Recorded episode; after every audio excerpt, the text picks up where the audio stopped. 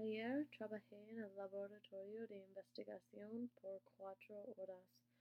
Me puse enojada porque el tiempo era maravilloso. No obstante, fui al Weissman Center para trabajar a las diez de la mañana. Sin duda estaba pensando en el tiempo y el sol por toda la cita.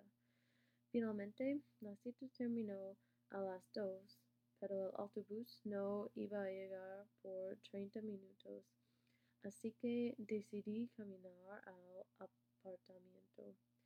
Para mencionar una cosa, ah, podía disfrutar el sol. Ah, a la inversa, no estaba llevando zapatos buenos para caminar. Ah, tan pronto como regresé a casa, tomé sol con mis compañeros de cuarto por una hora y media. Y en general el día era relajante y también productivo porque trabajé mucho.